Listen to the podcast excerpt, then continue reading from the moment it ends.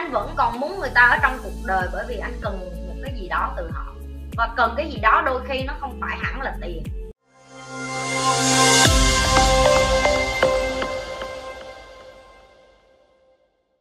Bài học chị nhận được nhiều nhất trên hành trình làm thầy là gì vậy chị? Mày hỏi câu này làm tao cũng suy nghĩ hồi xưa giờ chị không có nghĩ là một ngày chị làm thầy đâu em.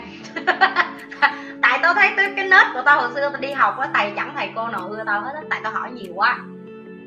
Hồi xưa chị hay đánh giá chị là tại sao mày tò mò quá vậy, tại sao mà cái gì mày cũng hỏi vậy, tại sao cái gì mày cũng nhiều chuyện hết vậy? Ấy, cái trứng mày cũng hỏi tại sao cái vỏ nó màu vàng, tại sao cái vỏ nó màu trắng, tại sao mày lắm chuyện vậy? Tại sao mày không có, người ta biểu trứng màu trắng thì mày chấp nhận màu trắng đi, không không chịu không chịu cứ nằng nặc đòi phải giải thích tại sao mỗi trứng, mỗi cái quả trứng mỗi màu, rồi tại sao trứng chim cút màu khác với lại à, trứng vịt với trứng gà vậy? Và nó dẫn đến cho chị là bởi vì thầy cô của chị không cho được chị câu trả lời làm cho chị. Tự đi kiếm câu trả lời. Và nó trở thành một cái thói quen, nó trở thành một cái lối sống. Những cái ngày đầu khi mà chị đi hướng dẫn những cái người khác để mà mà chia sẻ những cái chị học để giúp cho người ta cũng cũng có thể làm được điều giống như chị á, chị cũng rất là chật vật nhưng mà tụi em biết cái mà chị học được nhiều nhất trên cái hành trình làm thầy cô giáo đó là chị học được nhiều hơn cả cái chị đã học. Bởi vì mỗi lần có một ai đó hỏi chị câu hỏi, đó là cái cơ hội để chị lục lại cái kiến thức cũ. Đó là lý do tại sao chị luôn nói với tụi em. Tụi em phải hỏi chị thì chị mới nhớ là chị đã học cái gì. Tại vì đôi khi chị học nhiều quá mà chị không có cơ hội để chia sẻ lại, nó mất đi cái cơ hội để chị chị ôn nó lại trong đầu. Và mỗi lần tụi em hỏi chị một cái gì đó nó làm cho chị có cơ hội được động não, được dùng cái thứ chị đã biết, chị đã hiểu, chị đã áp dụng. Và bây giờ chị phải truyền tải nó lại cho cái người kế tiếp, để người ta cũng có thể làm thành công như cái cách chị làm. Đó là bài học lớn nhất mà chị học được trên hành trình làm thầy. Đó là vô tình trên hành trình làm thầy, chị được tụi em dạy lại cho chị một kỹ năng. Đó là kỹ năng truyền lại cho người khác cái điều mà mình biết. Đây là một trong những kỹ năng mà chị nghĩ là nó khởi xướng và nó phát ra từ người chị mỗi ngày một cách rõ ràng hơn và tốt hơn. Và chị nghĩ tụi em coi livestream đầu của chị với livestream giờ của chị, em đã nhìn thấy cái sự khác biệt đó. Đó là nhờ cái tụi em hỏi nhiều, làm cho chị phải động não nhiều, làm cho chị phải suy nghĩ nhiều. Và nhất là khi tụi em live như vậy á, em phải biết cái áp lực của live trực tiếp đó là khi em trả lời câu hỏi á em không có thời gian để em google em tìm kiếm câu trả lời. Em cũng không có thời gian để em em lục lại trong bộ não của em. Buổi này mình học hồi nào ta? Ủa sao cái khúc này trả lời ta? Chết cha rồi câu này khó quá rồi sao? Em sẽ thấy là mỗi lần mà tụi em hỏi câu gì mà chị không biết chị sẽ nói chị không biết. Nhưng mà những cái câu tụi em hỏi mà chị biết chị có thể dừng vài giây để tìm cách chị dùng từ tìm cách dùng cái từ nào để lôi nó ra để dạy cho tụi em. Và cứ mỗi lần chị dạy là cho tụi em và tụi em hiểu và tụi em áp dụng được. Đó chính là thành công của mình làm thầy như vậy. Và đó chính là cái mà chị nghĩ là chị học được nhiều nhất trên cái hành trình này. Đó là có cơ hội được học thêm một kỹ năng mới, gọi là kỹ năng truyền tải. Chị có thể truyền tải lại kiến thức và chị cảm thấy rất là vui vì điều đó. Tại vì nó sẽ vô nghĩa nếu nó cứ ở trong đầu của chị. Nó là vô nghĩa nếu sáng tối nó ở trong cái đầu của chị và chỉ có một mình chị dùng nó được trong cái lĩnh vực của chị hay trong công ty của chị hay trong cộng đồng của chị. Nhưng mà chị lại không giúp được một người khác cũng làm được những cái điều như vậy. Kỹ năng của chị hay là kiến thức của chị nó chỉ có ý nghĩa khi chị cũng tạo ra được một giá trị mới tức là người ta cũng có thể sử dụng nó và người ta cũng thành công được. Thì đó là cái mà chị học được. Cảm ơn em. Chị nghĩ là chị học chị học được cái này là một trong những cái mà chị, chị thấy rất là quý luôn á. Tại vì á dạy học khó tiếp à nhiều hồi á nhiều đứa nó nhìn mặt nó mà dạy nó xong á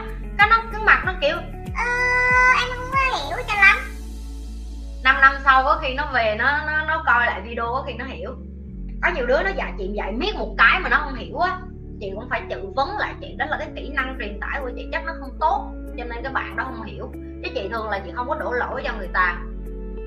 Rồi tụi bay nghe lâu lâu tôi kêu tụi bay tụi bay nghe cái từ dốt nhiều quá cái tụi bay nghĩ chị nghe nhất, chị đi ra đường nghĩ ai, chị cũng chữ dốt hết, không phải.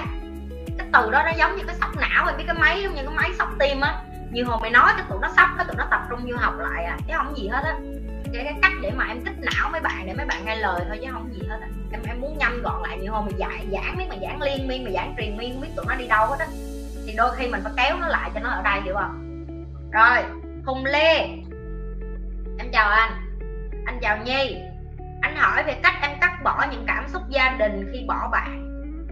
Vì họ đi lâu và có nhiều kỷ niệm anh em với nhau nên đối với anh khó quá mong em chia sẻ vì anh xem like cũ mà chưa chưa hiểu rõ lắm cảm ơn anh hùng. Không có riêng gì với anh em làm ăn đâu anh. Mà thậm chí với chính gia đình. Tại vì em nói thiệt, có nhiều người á, mà khi mà mà em nói đến cái chuyện là anh em với lại bạn bè khi mà người thân á, người ta đi khỏi cái cuộc đời của mình nó bởi bởi vì đi khác hướng á, khác đường á. Cái câu duy nhất em có thể nói là anh phải mong cho người ta hạnh phúc với cái con đường đó thôi và anh phải mong cho người ta hạnh phúc với cái con đường đó. Em biết cái ký ức với kỷ niệm ờ, cũ nhiều lắm. Nhiều vô cùng. Làm sao để mà mình bỏ cái đó mình không bỏ được? Cho nên em mới từng nói cái câu là có những người đến với chúng ta theo ờ, thời vụ, theo mùa, theo thời gian. Có người đi ngắn, đi theo ngắn, có người đi theo dài. Có người đi cả đời. Và nếu như người ta chỉ đi với mình được một đoạn đường ngắn thôi, rồi người ta bỏ đi á, mình nên tôn trọng mình nên tôn trọng tại vì á anh anh ôm theo cái cảm xúc đó là bởi vì anh vẫn còn em em dùng từ này hơi thẳng nhưng mà anh phải chấp nhận đó là anh vẫn còn muốn người ta ở trong cuộc đời bởi vì anh cần một cái gì đó từ họ. Và cần cái gì đó đôi khi nó không phải hẳn là tiền. Có đôi khi nó là cái cảm xúc như anh nói đó đó là những cái cảm xúc những cái kỷ niệm hồi xưa họ cho anh. Và bây giờ á những cái người mới á, anh rất là khó để mà anh xây được những cái đó lại.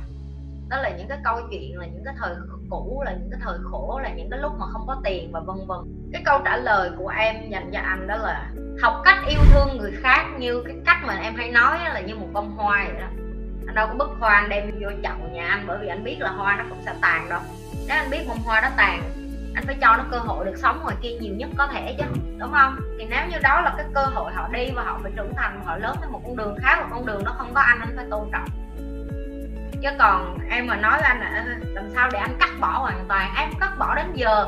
Với những cái người đi qua cả cuộc đời của em có những người vô ơn của em có những người biết ơn của em có những người hả đến một ngày họ họ đến đó, họ tham lam họ muốn cái này cái kia của mình mà mình đến khi mình không cho họ nữa họ lật lòng họ trở lại họ đâm sau lưng mình họ dựng chuyện họ nói xấu họ kéo mình xuống đã cái đóng cức đối với họ. Em gặp rất nhiều và đối với những cái loại tiểu nhân đó em em, em nói với anh đến một ngày anh sẽ cảm thấy cái người bạn duy nhất mà đi theo anh cả cái cuộc đời này thật sự chỉ có đến ngày anh anh xuống anh nhắm mắt anh xuống mồ anh mới biết thôi. Còn miễn là bây giờ anh còn sống mà anh còn chấp nhận mà anh còn chấp nhận là anh mà leo lên cái đỉnh mà anh muốn thì anh cũng phải chấp nhận bỏ lại những người mà người ta chưa sẵn sàng để lên lên đó với anh. Và cái giá nó phải trả và đôi khi như em nói nhiều khi á bạn làm ăn hồi xưa còn bẻ củ khoai ăn với nhau, ngày xưa còn ăn mắm, ăn dòi với nhau, ngày xưa còn ăn cơm với nước mắm. Nhưng mà bây giờ khi mà vinh quang có khi người ta vẫn ở cái chỗ đó ăn cơm với nước mắm và em ở trên này, mà người ta nhìn lên người ta kêu a cái con này khốn nạn, mày giàu rồi mày quên bạn. Nhưng mà cái ngày đó khi em nói em muốn làm giàu, người ta nhìn vô mặt em, người ta cười nhạo em, mày điên hả? Thôi sống an phận đi.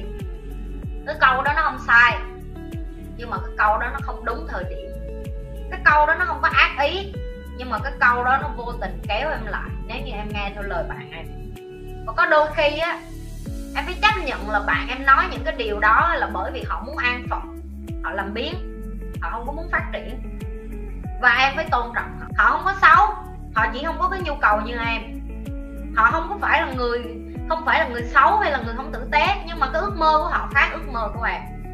Và nếu cái ước mơ khác nhau anh cho đi thôi thì đây là cái mà em muốn muốn nói với anh là anh không có cắt bỏ cảm xúc đó đi được. Anh chỉ đối diện và anh luôn luôn luôn nhìn nó theo một cái hướng tích cực là mình mừng cho họ ở một cái thế giới khác, một cái cuộc đời khác. Đừng có quên like, share và subscribe nếu như bạn là lần đầu tiên coi kênh của chị Nhi. Còn nếu đã coi lâu rồi, vô kiểm tra lại coi mình nhấn subscribe chưa?